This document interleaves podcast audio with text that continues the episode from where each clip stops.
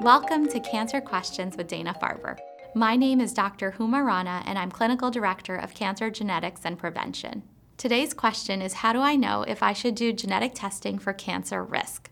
Testing for cancer risk is done by testing one's germline DNA, or the DNA that one is born with, and has inherited from one's mother and one's father. It's recommended if someone has a cancer diagnosis, specifically if there's a diagnosis of breast cancer, ovarian cancer, pancreatic cancer, prostate cancer, early onset endometrial cancers, or colorectal cancers. In addition, it's recommended if somebody has a rare cancer diagnosis, for example, sarcomas or rare benign tumors such as pheochromocytomas and paragangliomas.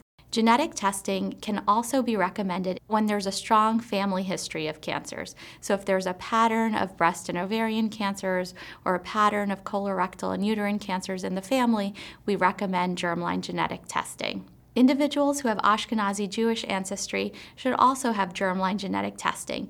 If one has at least one grandparent of Ashkenazi Jewish descent, then they have a higher risk of carrying a mutation in the BRCA1 or BRCA2 genes. Germline genetic testing is very much a personal decision, and one can always meet with a genetic counselor to determine if it's right for them.